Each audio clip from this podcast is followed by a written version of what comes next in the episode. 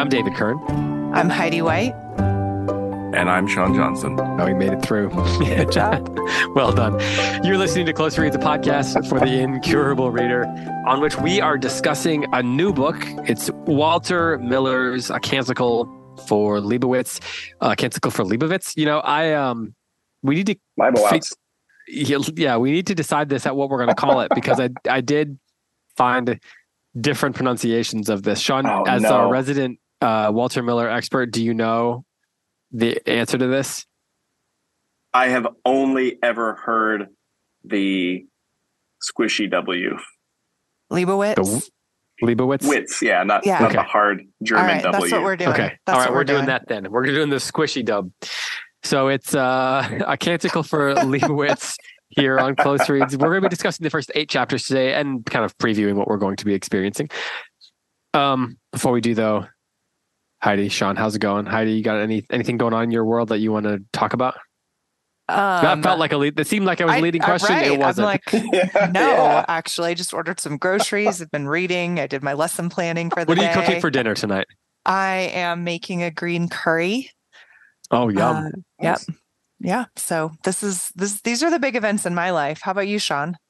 Uh, we're we're all going over to my in-laws for dinner, so I'm not cooking anything. That's great. Oh, Enjoy it. That's right. nice. yeah. I feel like we've just given away some secrets though, because I want people to think that we have these really exciting lives as like bookleggers on the side. Yeah, we're just booklegging. Yeah. Uh, yeah, I just finished that. I'm I was illuminating booklegging for some eight hours. manuscripts, Yeah. Yeah. Right? Hey, did you Saving know that- civilization. But Have I ever told you that? At least according to him, my grandfather was a book Bible smuggler. wow, Nice. go on, tell us. Yeah. I just he was a he smuggled Bibles in the For into the whom? Sov- to whom? Whence? something to do with the Soviet Union in the mid, middle part of the 20th century. That's amazing. Um, you know the book God Smuggler? Yeah. Yeah. I loved That was like book. he loved that book, and apparently he was somehow it was like that. He would smuggle them like in a trunk. Now I don't know how much of it was as adventurous as brother Andrew, and maybe like he made the stories bigger, or because he was my grandfather, I made them bigger. But Oh, my yeah. understanding is he was a he he smuggled Bibles into somewhere in the. I mean, the, Sov- the Soviet Union was big. I don't. I mean, you know what? Before I tell the story, I'm going to bring up some more Fact research. on- check. I'm going to talk to my grandma. I believe it. So anyway, and I knowing think him, that's amazing. yeah, he did all kinds of weird stuff like that. So anyway, he he was a booklegger. Uh, we come from a long line of bookleggers, and uh, hopefully there'll be a long line of bookleggers following us. That's Um, right. Okay, so a canticle for Leibowitz, Sean. This is a book that you you do love, and Heidi, this Yeah, is I do. your right. first time reading Yeah, it. I've never read this before. I want to hear from Sean his experiences. Yeah, tell us tell us more, Sean, about your experiences. this is one of those books that um, I I came to. I, I was going to say late. It's not as if I'm 80 years old, but uh, later than later than many of Late the books I that I it. that I love. Uh, and I don't have I don't have a particular experience that I associate with this book, nor do I really have a vivid memory of the experience of reading it for the first time, which is not true of many books. There are many books that I, I love and can vividly recall, you know, what what it did to me as I read it and when and where I read it and what other things were going on in my life as I read it. This isn't one of those books, but I I do have an enduring uh, affection for it, and it was one of those that I heard. I, I went I went many years being entirely ignorant of its existence, and then uh, in a really brief period of time, I heard it discussed or recommended. You know, at an unusual or uncanny number of times in a short space of time, uh, and then you know was determined to go out and discover for myself. And uh, I mean, immediately enjoyed it and have enjoyed going back to it. So this is a book that was written by, as I mentioned earlier, Walter M. Miller Jr. It's the only book that was published during his life, although a sequel of sorts was. uh, I don't know why I said a sequel of sorts. I think it's a direct sequel. It's called Saint Leibowitz and the Wild Horse Woman. That was published posthumously in 1997, but this one was published in 1959. It was um, made up of um, a number of stories, three stories that that Miller published in the magazine of fantasy and science fiction. And uh, I'll just one little piece of trivia. Um, you may have seen this if you looked anything about this online, but apparently the book was inspired by Miller's participation in the bombing of the monastery at the Battle of Monte Cassino during World War II, also known as the uh, the Battle for Rome. Yeah, and I Um, don't think that's even I don't think that's a piece of trivia. I think that's that's really valuable to know going into the reading of this book. You don't have to know it, but I think it makes a big deal knowing Well, and like Sigrid Undset, after writing Christian daughter, Walter He Miller converted, converted, yeah. to Catholicism after writing Right. this book. That's right. Yeah, it's so. Yeah, I couldn't help but think about the connections between this and Kristin Lavransdatter. Right. You know, at the same time, and to not just it goes beyond the novelists both becoming Catholic after the fact. It's Yeah. you know, this book feels like it take could take place during the time of Kristin Lavransdatter, except it takes place in the 26th century. Right. Many interesting connections there. So come over, listeners, and listen to Kristin Lavransdatter. Read it with Yeah, us right. over on That's the right. um, at on the Substack podcast if you're not already a subscriber over there. And and I guess to finish off that trivia for those who don't know, maybe you you might be googling already. Uh, but Monte Cassino was the the uh, one of Saint Benedict's original monasteries. So this is sort of the birthplace of Western monasticism. Uh, and Miller was uh, participated in the Allied attacks that destroyed it and killed the people who had fled there to take refuge, thinking surely these people won't drop bombs on a place like this. Right. With Which- souls like that inside. It's a That's right. really shameful part of Allied history and um you know, we're working out, I'm sure, of of some internal demons for for Walter Walter Miller and seems like a worthwhile thing to do. Yeah, well, it's also worth noting that he doesn't, he never seems to have succeeded in working out those demons because he ultimately uh, took his own life. Mhm. Well, we could talk about this book in so many different from from so many different angles. We could talk about it um, from a genre angle, you know, talking about post-apocalyptic fiction, science fiction. We could talk about it uh, as a as a religious novel or a novel about faith. Um, we could talk about it as a novel about language, and we could also talk about it from a formal perspective. There's so many different angles to go at, which I suppose is why it's been remembered. You know why you know, won the Hugo Award in '61, but it's still still being read. Um, Never been out of print. Never been out of print. which you know, there's a lot of novels in general, but a lot of sci-fi that has fallen by the wayside. Um, and this one, you know, I was talking to a guy in the shop today who um, who orders a lot of really interesting sci-fi and gothic fiction and fantasy and things like that. He's points me towards stuff that I would not know about. A former bookseller and all that. And I'd asked if he'd read this, and he said that he hasn't, but it's been on his list for years. But the thing that kind of has turned him away from it is that it's about monks. He's like, I don't know, is that you know, most sci-fi isn't about monks, right? It's about Right. it sounds more exciting than that. And here we have a monk. And I was thinking about how while I was reading it, I was really enjoying it. And I wasn't bored. I wasn't feeling like it was, you know, it, it, it didn't have a kind of forward thrust you'd get in a good novel. And yet then I started thinking about it and I was like, it really is just kind of a guy in the desert thinking about stuff and occasionally arguing with people who have power over him and uh, like him being upset with himself. There's not many trappings of adventure or of Right. even of science fiction other than the fact that we're told that it's way in the future and there's this this hatch, right? Um well, maybe that's a little bit too lost. Uh, use the word hatch, maybe that sounds too much like lost, but you know, the the, the fallout shelter. Um so Sean, for you, what do you think it is that makes this book readable? Like, why would you tell someone like this guy who comes into my shop that he should read it despite the fact that it's about monks, if monks wouldn't normally be something that inspires him? Uh, Because you, I imagine, be like, oh, monks, cool. oh, a book about monks. Yeah. I I think that was part of the gateway for me. I don't I don't gravitate toward a lot of science fiction, uh, and that's partly because I I don't I don't end up in the way of a lot of good science fiction and there's so much bad science fiction that I think that because I'm largely uninitiated, I don't wade in uh, and take too many risks with my reading dollars and time. Uh, but the idea that it was the the concept of the novel was really appealing and intriguing. I guess partly because it's about monks, uh, which uh, is unusual because a lot of science fiction is not just not about monks, but something about the science fiction genre attracts, I think, the explicitly anti-religious. Uh, probably that old dichotomy of you know science versus the church or whatever. Uh, it might it might be that might I don't know if that's what it is.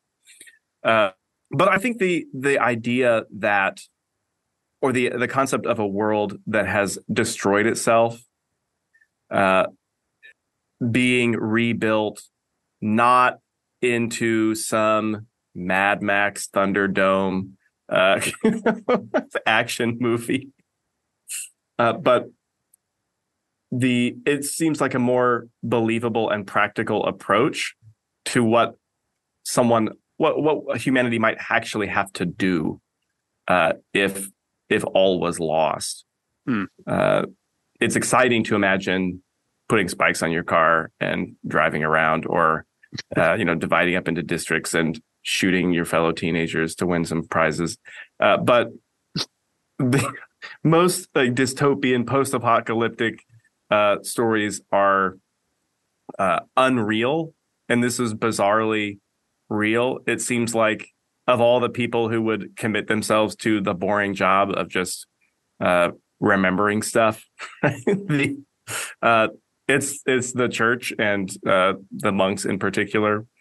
So to uh, for a science fiction author to entertain that as uh, a viable premise for a story, and then really try and imagine what that might look like, hmm.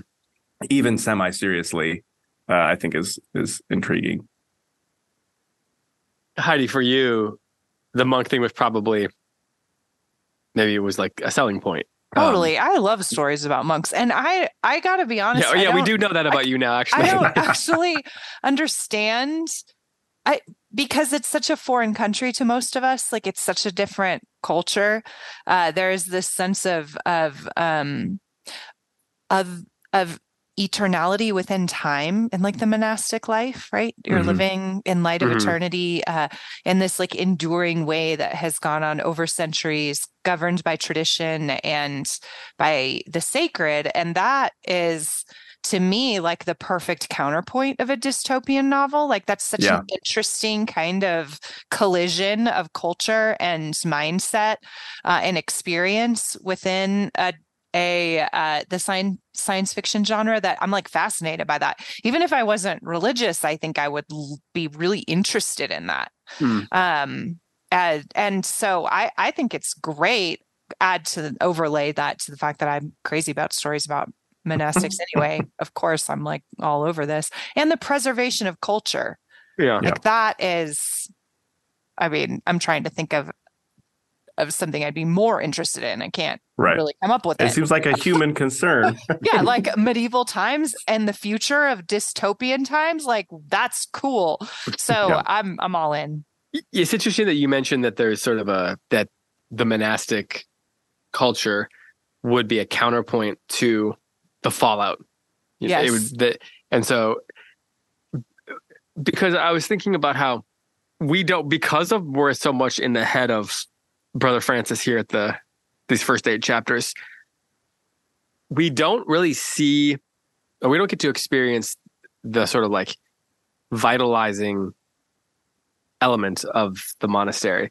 I mean, we do in a sense, we know it's there and we see like, you know, the soul being oriented towards repentance and all that sort of stuff. But he's sort of torn up inside. He's very um, you know, he he doesn't know what to believe. He doesn't know who to listen to. He doesn't know whether he's done the right thing or the wrong thing, and he's con- constantly full of doubt and all and you know all that. And so, because of that, it creates a bit of tension in the story that doesn't allow us to necessarily experience up to this point the monastic life and the monastic world as the healing counterpoint to the fallout So I find that kind of fascinating. Do you think that? Do you know what I'm saying? Yeah. Yeah. Do you feel the same way, or do you, or for you is it like there's a clear sort of there's a two opposing forces? No. I think that's I think Yeah. that's right, and it may be even that that Miller benefits from whatever common understanding of monasticism the reader brings in, because uh, practically speaking, the the affairs of the monks in the novel so far have been not have not pertained to that aspect of monastic life that you're talking about. Right. Uh, and so I think the the understanding is that uh, there is that's the virtue of the monastic enterprise, uh, but we have not gotten a window into it through these characters as of yet because they have very particular concerns at the moment. Right. I, when I first, I didn't know anything about this book opening it up. I knew that it was science fiction, that there was, that it was post apocalyptic, and that there were monks in it. That's all I knew. I kind of thought the monks were on another planet. I don't know why I thought that. um, I probably just or I just made that up in my own weird. Doesn't space stuff turns out comes up again in later in the book though, right? Yeah, space stuff comes up. Okay, so maybe probably why, maybe yeah. there. Yeah. Um so I didn't know anything about Walter Miller. And so my first the first couple of chapters I was hesitant because what I thought was going on was that brother Francis was encountering like uncovering the relics of Leibowitz who that who uh, that obviously sounds like a Jewish name but he's being um and and his the grocery list is very like traditionally culturally Jewish foods, right? Yeah, And so yeah. what I thought was going on was that he was uncovering the relics of a supposed saint who was probably just some regular guy that was not at all holy and that had just been like made up over time. Like I Oh, thought it was Yeah. kind of like a um a like a postmodern look at how the church distorts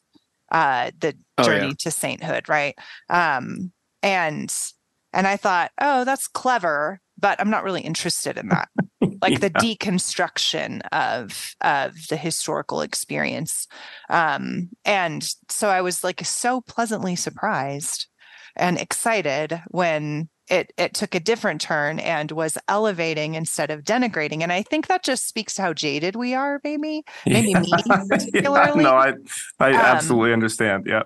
Yeah and how in our culture we're we are so used to stories that tear down traditional elements and institutions instead of celebrate honor and and recover and try to recover them um and so i'm i'm excited I would as soon as I figured that out, I was like, oh, this is great. But my first couple chapters, and maybe some of our listeners will have this experience too, where uh I, I I definitely thought it was taking that postmodern deconstructionalist route. So I think I think the way that Miller does that and handles those kinds of things is really subtle and clever, uh, and and remarkable because I th- I think that it's a little bit of uh, it's a little bit ambiguous. Yeah. And that it it'll also be a little bit of a Rorschach test where you, like, I think, I think people who, like, I think someone who is, uh, who would enjoy the denigration of these things might still read those passages and be satisfied. Hmm. that what they wanted to happen might be happening. Um, can I? So there's a there's a passage that I think is relevant to this when. Um, I'm not even going to ask for permission. I'm just going to read it. Uh, this is on 51 in my version. Uh, I mean, when the kinda abbot, what we're here the for. abbot Arkos What chapter? is. Uh, sorry. Uh, this is chapter four. Several pages in.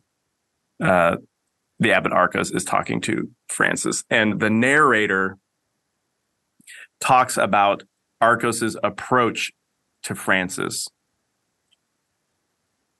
So the paragraph starts with the abbot closed his eyes and rubbed his temples in apparent exasperation. How easy it would have been flatly to have told the boy that his pilgrim was only an old tramp of some kind, and then to have commanded him not to think otherwise.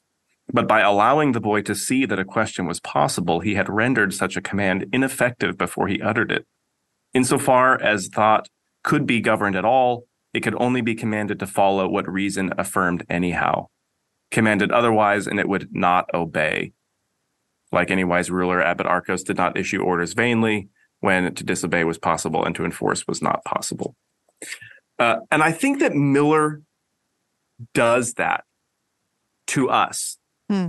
Uh, I think he doesn't ask us to believe more than what our own reason will allow, nor does he close the door to to that belief either, uh, which I think makes allows him to treat uh, serious or worthy things with dignity, uh, but not uh, not in a ham-fisted or you know dogmatic way. Right. That would be right. that might be off-putting to certain readers. I think that's right. And one book that does the uh, takes a different route on that, in my opinion, um, another modern novel that takes on some of the same questions but is more heavy-handed, like you're describing, uh, is the book Mariette in Ecstasy by Ron Hansen. Yeah. Um, and that is a very good book, but it is it's a book that is making a claim about miracles within the context of the monastic life and the church, and um, and it's a claim I happen to agree with. But if you don't agree with it, you're going to hate that book. And and I think we have a different. In fact, even Brother Francis, who saw it with his own eyes, uh, his only claim is I cannot deny what I have seen with my own eyes. Like his his only claim is art is concrete. It's materialistic in a sense. Even though he's a believer, his whole thing is I have no idea who that guy was. All I know is I saw him, and I can't deny that. Right. Uh, and and that, to your point, is really um, astute. Like very, um, like just very good storytelling. hmm Let's talk about Brother Francis a little bit. How, if you had to use like, I don't know, it's one of those like teacher questions, I guess. But if you had to use like two words to describe him, how, what would you use? Because I was thinking about this a lot because I couldn't decide if I really liked him or if I was really annoyed by him or a little bit of both. Like maybe I liked him because for the same reasons that I was annoyed by him. So I, I mean, mm-hmm. I, again, I know it's a little bit, you know, teachery and like maybe it's even bad teachery. But I'd be curious to know how you guys would answer this question. Like the point of the question is, what do you think of him? What do you I mean, Ron? my first adjective, I don't even know if I have another one, but my first is earnest. that would be mine too. It is important, you know, Yeah. being being so. Yeah, that's right. Yeah. Yeah, that was that was immediately the first one that came to my mind too. Uh, the other might just be young. Yeah. Yeah, he's only seventeen when it starts. He's 17 and 17 in a world where uh, there there's a different kind of well, there's not a lot of cultural formation going on. Uh, there's a kind of him. maturity that you have to gain quickly uh, if you're being sold as human chattel or you're living out with the wolves or whatever. But uh, yeah, he's he's 17. He's not uh, not a lot of uh, wisdom that comes flowing downhill to a 17 year old in that setting. I don't think so. I, I think was- that might be part of what's why he is sometimes annoying. It was interesting to me how he turns out to be really smart. Like at the Yeah. beginning of of the book, he is portrayed as simple. Uh, Mm-hmm. and that's to your point about his youth and his earnestness. Um, and also his physical ordeal that he goes through, which is is actually really hard for me to read. I was like, bring that boy inside and give him some water. I have a 17 year old living in my house. Like, Yeah. yeah, yeah. um, uh, but he later when he starts working in the scriptorium and has those interactions with the other monks, you realize like he is Yeah. he's an intellectual, like he is a Right. very very smart man uh, and and i think that makes his then kind of stained backwards then his youth is even more endearing i guess um, but what was it about him that annoyed you david is it his I don't really mean like he like I was annoyed by the character. I was Yeah. just more like uh I get you know it could be like um the way he just kind of the way he responds to other people, the way he can be a little bit of a pushover type character, you know. He's a little twitchy. Yeah, a little twitchy. Maybe Yeah. that's the yeah. And part of it is like he has this humility about him, um, and and he's young and all that. I'm not. And again, I like. The, I'm. I think. I think that makes him a good character, not Right. that this is a flaw. I agree. The, writing. reason I asked that is because I agree. I had like several moments in reading that, you know, that scene. This is going to date me, but there's there's a scene in Friends when Chandler wants Joey to get something, and he's like, "Get there faster!" Like, there's a couple of moments that I was like, "It's very obvious what's going on," and if you could see it. You could respond in a way that would play that would save you some pain that you're bringing on yourself. Um, yeah, yeah. so I did have that, like, get there faster. But and the sim- the the Yeah. the idea that he's a little annoying is also tied to the idea that you feel sympathy for him. exactly. Um, Well, and I do love that it it really turns out though that if he had if he had Played the cottoned on and Yeah. played the game in a shrewder way, the thing the good that came from it would not have been accomplished. Right. Right. The fact that he was a this pure uh witness throughout uh, and w- could not be persuaded to simply, you know, parrot or accept some proposition that was given to him uh, is what ultimately benefited the monastery. and, And then maybe perhaps maybe Abbot Arkos uh, knew that all the time.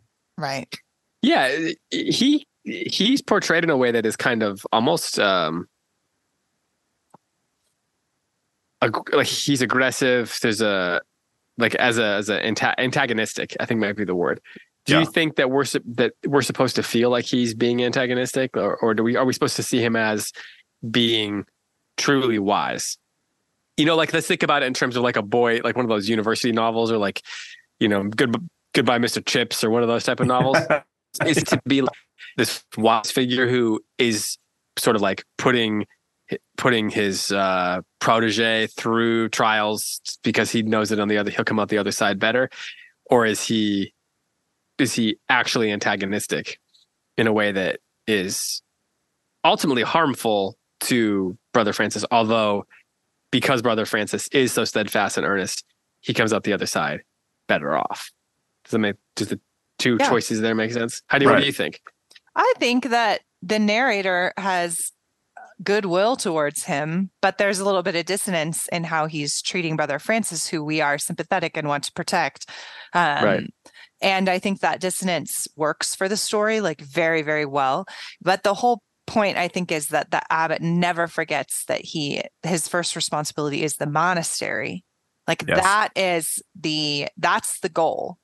And and then he uh, in order to accomplish what he needs to accomplish there, uh, he has to allow Brother Francis to con- to suffer through, uh, and um, yeah, he's harsh on him. He's very harsh, uh, but that's going to serve the greater good, which ultimately it seems within the context of the story serves Brother Francis. And our narrator tells us, like, puts Brother Francis through the ringer uh, the story does. And then it's very quick to tell us that he is eventually, you know, after seven years, he gets to come back into the fold. And I was like, seven Phew. years. yeah. Yeah, it is one of those things that And his Uh, soul in is the- intact. in the moment Yeah. it's hard to interpret his actions uh, and he seems like he could just be jaded and grumpy uh, but yeah i think it is revealed by later events that the the weariness that he seems to express is in in understanding the need to put brother francis through these things for the good of the of the monastery Which is assumed will be ultimately good for Brother Francis. right And so That's there right. is this understanding of of grace carrying you through trials and um and he's not spiritualizing anything like that's too yeah right yeah, I don't I don't mean that to be like and this let this be a moral lesson readers like I, I don't mean that at all but that that communal that the communal life serves the individual monk is part of the premise and the the terms of the monastic life. Um, and so his strategic actions are not intended to throw Brother Francis under the bus, uh, but he's going to have to endure in poverty, chastity, and obedience in order to uh, for for the monastery to to receive the grace of this visitation, and and he seems to understand that. Yeah, I kept thinking about the story of um, Jacob in the Bible. Hmm. I, it feels like he works for Laban for seven years to get Rachel right. right. Um, and I couldn't tell if that was like, is that on purpose? Like, do you think that's? I, I mean, think we, so. Yeah, the seven seems super intentional to me. Yeah. I wonder what the eleven means. That it's eleven years before the envoy comes from New Rome. Oh, interesting. Well, in the twelfth year, right? Another. Yeah. Okay. That's another yeah. biblical. It would be. Yeah, it's true. In the twelfth year, that the, would come to fruition, maybe. But it's such an earthy novel too. Like it's not. It doesn't feel like reading Laurus. It's not like. it's it's not this. It doesn't have this like spirit, this tone of spirituality and like lofty right. things. Like it's very earthy. Even to yeah, that's like, what I would. Yeah. Well, that's one of the things maybe I would say to uh, your friend at the bookstore. This is such a funny book. Uh, it's so it's so funny. You almost I have a question about this. You, you feel bad maybe or guilty sometimes finding it funny, but it's it's intentionally so, and it's so funny. Okay, so there's a question that we got uh, on the October November update we that I posted with the schedule. I noted I quoted a few reviewers uh, who said that um, I, I, said apparently this is a book that still smolders and is delightful to read. Still smolders comes from a New Yorker article about it from a few years ago, and then delightful to read comes from an article at Tor.com, which is a science fiction publisher, and they read they had an essay about it that said it was delightful to read. So then there's a comment. And I don't mean to throw this person under the bus in any way, um, but this person says, um, "I don't know how anyone can describe a Canticle for Leibowitz as delightful to read." Um, she didn't get into you know why she felt that way, like that it wasn't delightful to read. And, you know, she didn't get it. She didn't say, well, you know, just was it too long? Was it a slog? Was the content? Was it too dark? The, the bleak landscape, yeah, yeah. So I am. I think we should talk about this because that that comment that is delightful to read dovetails with what you're saying about it being funny. So yeah. for those who don't necessarily see it as funny, is that okay, I'll just ask it this way. Is that just like they're missing something or is that you just take takes time to be toned in, you know, tuned in to the tone? Yeah. Well, okay, hold on. Before you talk about this, Heidi, do you find this book funny? Yeah, for sure. Okay. All right. So Sean, you talk about why you find it funny and then we'll let and then Heidi, you can you can uh, respond to that. So I I wonder if maybe it is a tonal a tonal issue. It could also be um, an issue of emphasis if if you're uh, distracted by, or if your attention is drawn primarily to uh, the setting, or uh, you know, as even Heidi pointed out, the the sufferings of Brother Francis, uh, then I I get why you would not consider it a pleasure to read. Um, and I don't know that I would return to this book for the humor alone, but, but beauty of the humor is how woven into the the bleak or even the uh, the frightening or or um, painful moments, right? So it's the things like the wolf cl- jumping on top of the, the, grass covering that he makes for his little uh, hole in the desert, or uh, even the beatings he receives uh, at the hand of Abbot Arkos. Uh, the way that those moments are crafted and the uh, the unexpected nature of some of those events and the way they develop is very funny, uh, and I think it works well to lighten some of those moments in helpful ways. I'm a I'm a person who uh, is particularly prone to laughing in what some would consider the wrong moments. Uh, and that is why you love Coen Brother movies. Yeah. Uh, it is a way that I uh, engage with and uh, uh, I guess tolerate the world. And that I I think I have some legitimate justification for, but it can get me into trouble sometimes. And so I could see how uh, some might find the humor ill-timed, but maybe it's one of those things where you have to laugh to keep from crying. Heidi, what do you find funny about it? Um, I think that he's pokes fun at brother Francis's like earnestness in some really great, like hilarious ways without like being flippant or m- mocking him in a cruel way. But the Right. part when he faints after telling the abbot that he's making an illuminated copy of the Leibowitz blueprint, it was so funny. And then and then the abbot just like walks away. the way he yells Yeah. it, he's like confessing that and he's doing something lovely, right? The Leibowitz blueprint, the one you found, what doesn't look much like it? Why the changes? Is going to be speak louder, an illuminated copy. Brother Lawrence involuntarily shrieked. Oh, Abbot Arkos shrugged and wandered away.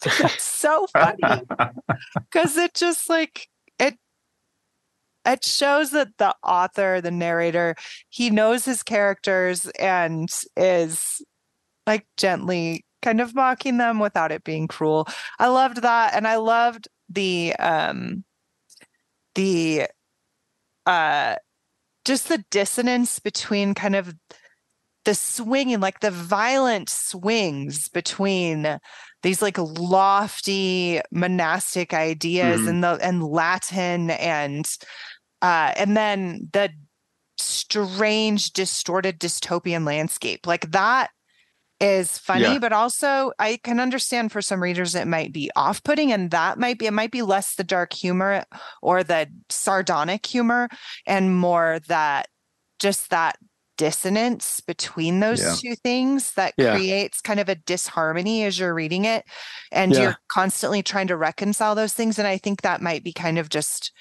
tiring for some readers they might just not like that part of eh, it It occurs to me that almost every interaction he has with one of the monks is funny yes because it's eh, you know it's or in some ways presented as funny even when it's kind of like a serious thing. He's taking it his earnestness is making it funny on the one hand, but then also Right. the narrator kind of interpreting like we have the conversations with uh who is the guy who they, he's constantly calling sarcastic and for years he's just like super sarcastic with him. Is that brother Jeris, is it brother yeah. Jeris? Yeah, and then there's the other guy, the old man who is working away at his thing, and every now and then he'll just look up and say something, and so so he all these very like earnest interactions are presented in a in a way with a great that's that's very humorous.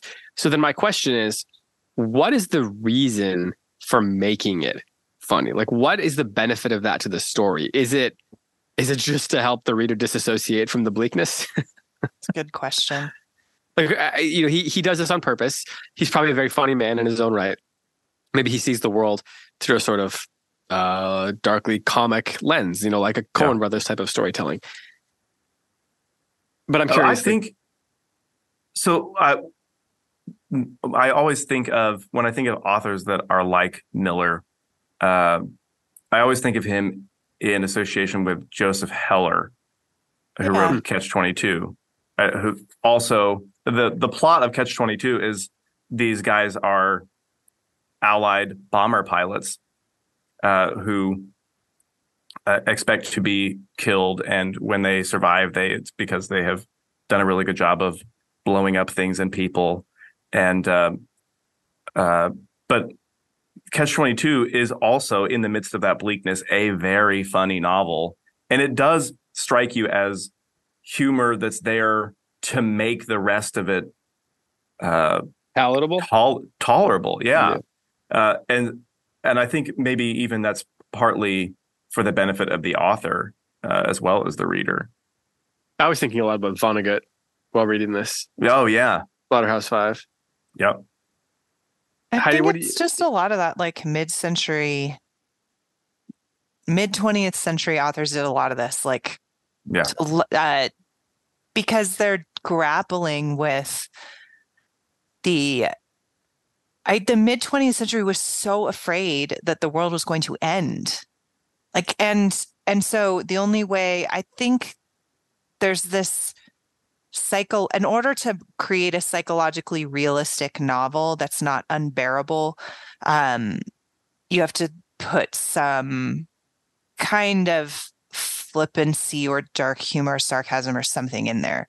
And there I, has to be I, a veil between you and the abyss. yeah, I think Yeah. that's right. Like there's only you can only there are only a there's only one Dostoevsky, right? like um and so I I think that it that's part of it. I think that there's a whole school of authors who are dealing with this kind of thing and that that's part of the deal, right? Mm. Um and there's some of the humor that reminded me a little bit of the Netanyahu's um Mm. in Oh, that might trigger some people. I, that's okay, right? This is that's okay. Um, and in that whole idea, and it's that same thing. Like if you're looking at the end, what what what will maintain your humanity, right? And so then you have um the church right? Which Walter Miller takes that very seriously, and that's a very big difference from the Netanyahu's. Like this is uh, there is the the reality of the church, which he takes that very seriously in this novel. Like that's Mhm. never laughed at. Um, sometimes the people are whatever, but not the church itself. At least so far, and I've only ever read. I've only read the eight chapters. Um, but everybody else has everything else and everybody else has this like kind of comicness to their humanity um that that reminds us that we're still in a place worth living in. And and i think that that's really important for on in a literary sense like in a craft sense we have to know what makes this world worth living in after the apocalypse right? And some of it is that you can still kind of like laugh at your fellow man and have some conflict with them and notice what's ridiculous and um and attend to that. And and that makes this world worth fighting for and worth living in in spite of all of the loss and the destruction and the fallout. Hmm. We have to care about it in some way and you can't just care about like lofty things you have to care about earthy things too and humor's Right. how you get to that Common things. yeah Mm. humor and food i think like in and there's not a lot here like that's why babette's feast works so beautifully right like these Yeah. stories that when you're trying to figure out how do i craft a world worth fighting for you give descriptions of food and culture or humor Maybe that takes us back to uh, the gentleman in Moscow. yeah. Yeah or a landscape too i guess place like that's wendell Yeah. berry's big thing. But that it matters a lot that you do that in a story that's about the preservation um, of something worthwhile. You have to give some anchoring into why it's worthwhile. And they live in the deserts and they're monks and so you have to make the people you know funny or cool or whatever I don't know. Did, did, did he pull off cool? Abbot Arkos is kind of cool. Yeah. He's smart, strategic, interesting. He's got his coyote robe. Yeah, yeah. Looks like a wolf. And I'm going to take a shot at one of your great book, your your books you love, Sean, and is in the name of the rose. I feel like as a, when I'm reading the name of the, which I was thinking about, right, because it has Yeah, the same yeah, yeah. kind of like, um, uh, same kind of descriptions and immersion in the monastic culture, um, Mhm. and the in a and the time when they're islands. right? Yeah. exactly the conflicts between there's the uh in order to orient us to the world that's probably foreign for a lot of us you have to give Yeah. a lot of descriptions and make it very concrete and give a lot of people that you're you're supposed to care about um and one thing i think that i really like the name and i really like that book but there's so little humor in it that sometimes i am a little bit like Yeah. what what is worth what is worth preserving other than than the monastic ideal like what's in the middle between this like depravity that's taking over with all the murders and this ideal like what's the middle ground Yeah, and I don't. And for for all the love I have for that book, I don't know that it presents a compelling reason to preserve the monastic ideal. right i agree Yeah. and the reason is not because the ideal isn't cast it is it's because it's Right. not human enough it's too ideal and so and here we have like so many humanizing elements um and the humor is one one of those things Okay, let's we probably should start thinking about how we're going to wrap this up. Hmm. Um, We're going to be talking about all the parts of this book, all of them, over the next few weeks. This is a book that's all you know concerned with things being cyclical, and I think we'll probably have to talk about that a lot. Is there anything that you would you would we'll ask you this for Sean that you would say people should look out for as they're reading it, and then Heidi, I'll ask you it in terms of what are you excited to encounter, or what are you looking for since you haven't read it? Uh, I think that something that's present on most of the pages, but uh, also can get obscured with what's happening immediately, is the the project of the monastics, uh, the the order of Leibowitz in particular, just what they're what they're doing, and the open question of how valuable it is. Uh, so, I mean, we're I I'm a classical teacher, and uh, we're sort of living in this age where there has been a kind of simplification, a century of simplification, uh, and you know we're we're faced with the the question all the time uh, to make of you know value judgments. Uh, are these old things worth preserving or teaching, uh, or uh, you know is there? Uh, I I'm working now so that 20 years from now, people will be able to understand uh, this work by Aristotle that no one understands right now, or whatever it might be. Uh, so there's there's something uh, relevant there to uh, maybe many of our listeners, people with vocations like ours. But uh, I think at this point in the novel, it's still kind of an open question because it's not just it's the case that they don't know what the value they don't know they don't have any sort of demonstrable reason to insist upon the value of what they're preserving so the Leibowitz blueprint is a great example. Uh, they can have they can have this sincere, compelling, hilarious debate about what is depicted in the diagram because nobody knows. But there's this undergirding assumption that it's worth preserving anyway. Talk about neutrons. Yeah, that's right. Electrons, yeah. whatever it yeah. was. Yeah, the the uh, negative twist of nothing. Yeah. And and I don't know that the novel has delivered a verdict on whether that is a valuable enterprise, uh, although it it treats fairly the assumption uh, on the part of these characters that it is, uh, but later events will will maybe call that into question.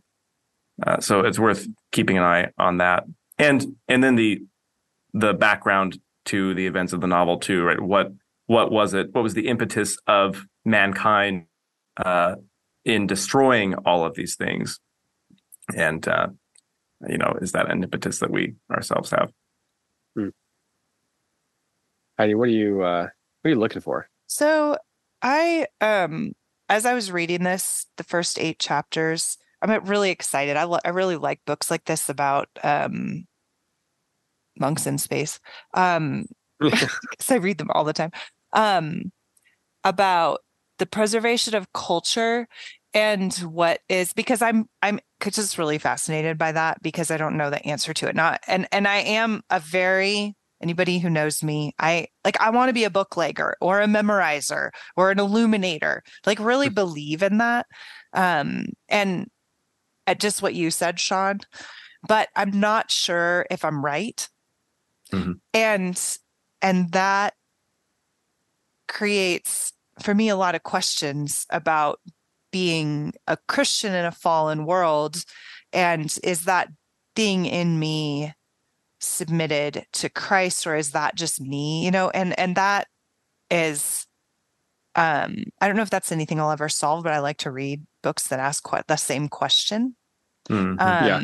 and uh so I was thinking about as I was reading it, I was thinking about a friend of mine named John Stonestreet wrote a book a few years ago called Restoring All Things. And it's about uh, four questions intended to connect, uh, into, intended to like frame this conversation. Um, and his four questions for Christians in culture are number one, what is good in our culture that we can promote, protect, and celebrate? Number two, what is missing in our culture that we can creatively contribute? Number three, what is evil in our culture that we can stop or eradicate? And number four, what is broken in our culture that we can restore? And I tend to be um, that number one question, right? Mhm. What is good uh, that I can protect, that I can promote, that I can show other people, that I can bookleg, right? Um, And, but this seems to be a book that's asking all four of those questions. And I, Yeah. I'm interested in that. And so I'm excited about the story and the writing and all the things that we've been talking about. But I think for me, I'm just really eager to engage with the book um, on on its own terms of like sincerely seeming to ask these questions in our time. Yeah. And it's pretty clear that we've only scratched the surface through this Right. one point Just of view of what of what the story is going to be covering. I mean, even just we know that it jumps ahead. If you've checked into it at all, it bounces around in, in time. Yeah. Well, let's wrap this up. Um, I think we're gonna have some plenty of great conversations. I believe we're in nine through fourteen next, something like that. Um, Uh, nine through fifteen. nine through fifteen. Thanks, Sean. Yeah. Oh, nine Um, through sixteen. I have nine through fifteen on the schedule, so it's nine through Oh, do you? Okay. I'm just trying to read my own uh, messy writing in the back of my book. Uh oh, I'm It's have not- to go to it's a- confession it's- for judging your handwriting. It's officially nine through fifteen on the publicly posted schedule, so that's what All it right. is. So yeah, it's we, get- like I said, we barely scratched the surface of what we were reading, and we barely scratched the surface of Yeah. our conversation. So we'll go ahead and wrap it up. But if you remember, if you have any uh, anything you want to add to the conversation, hit us up on on the Substack. You can comment on the in the the comments under this episode. It's closereads.substack.com. There's also the chat there. You can post a chat thread.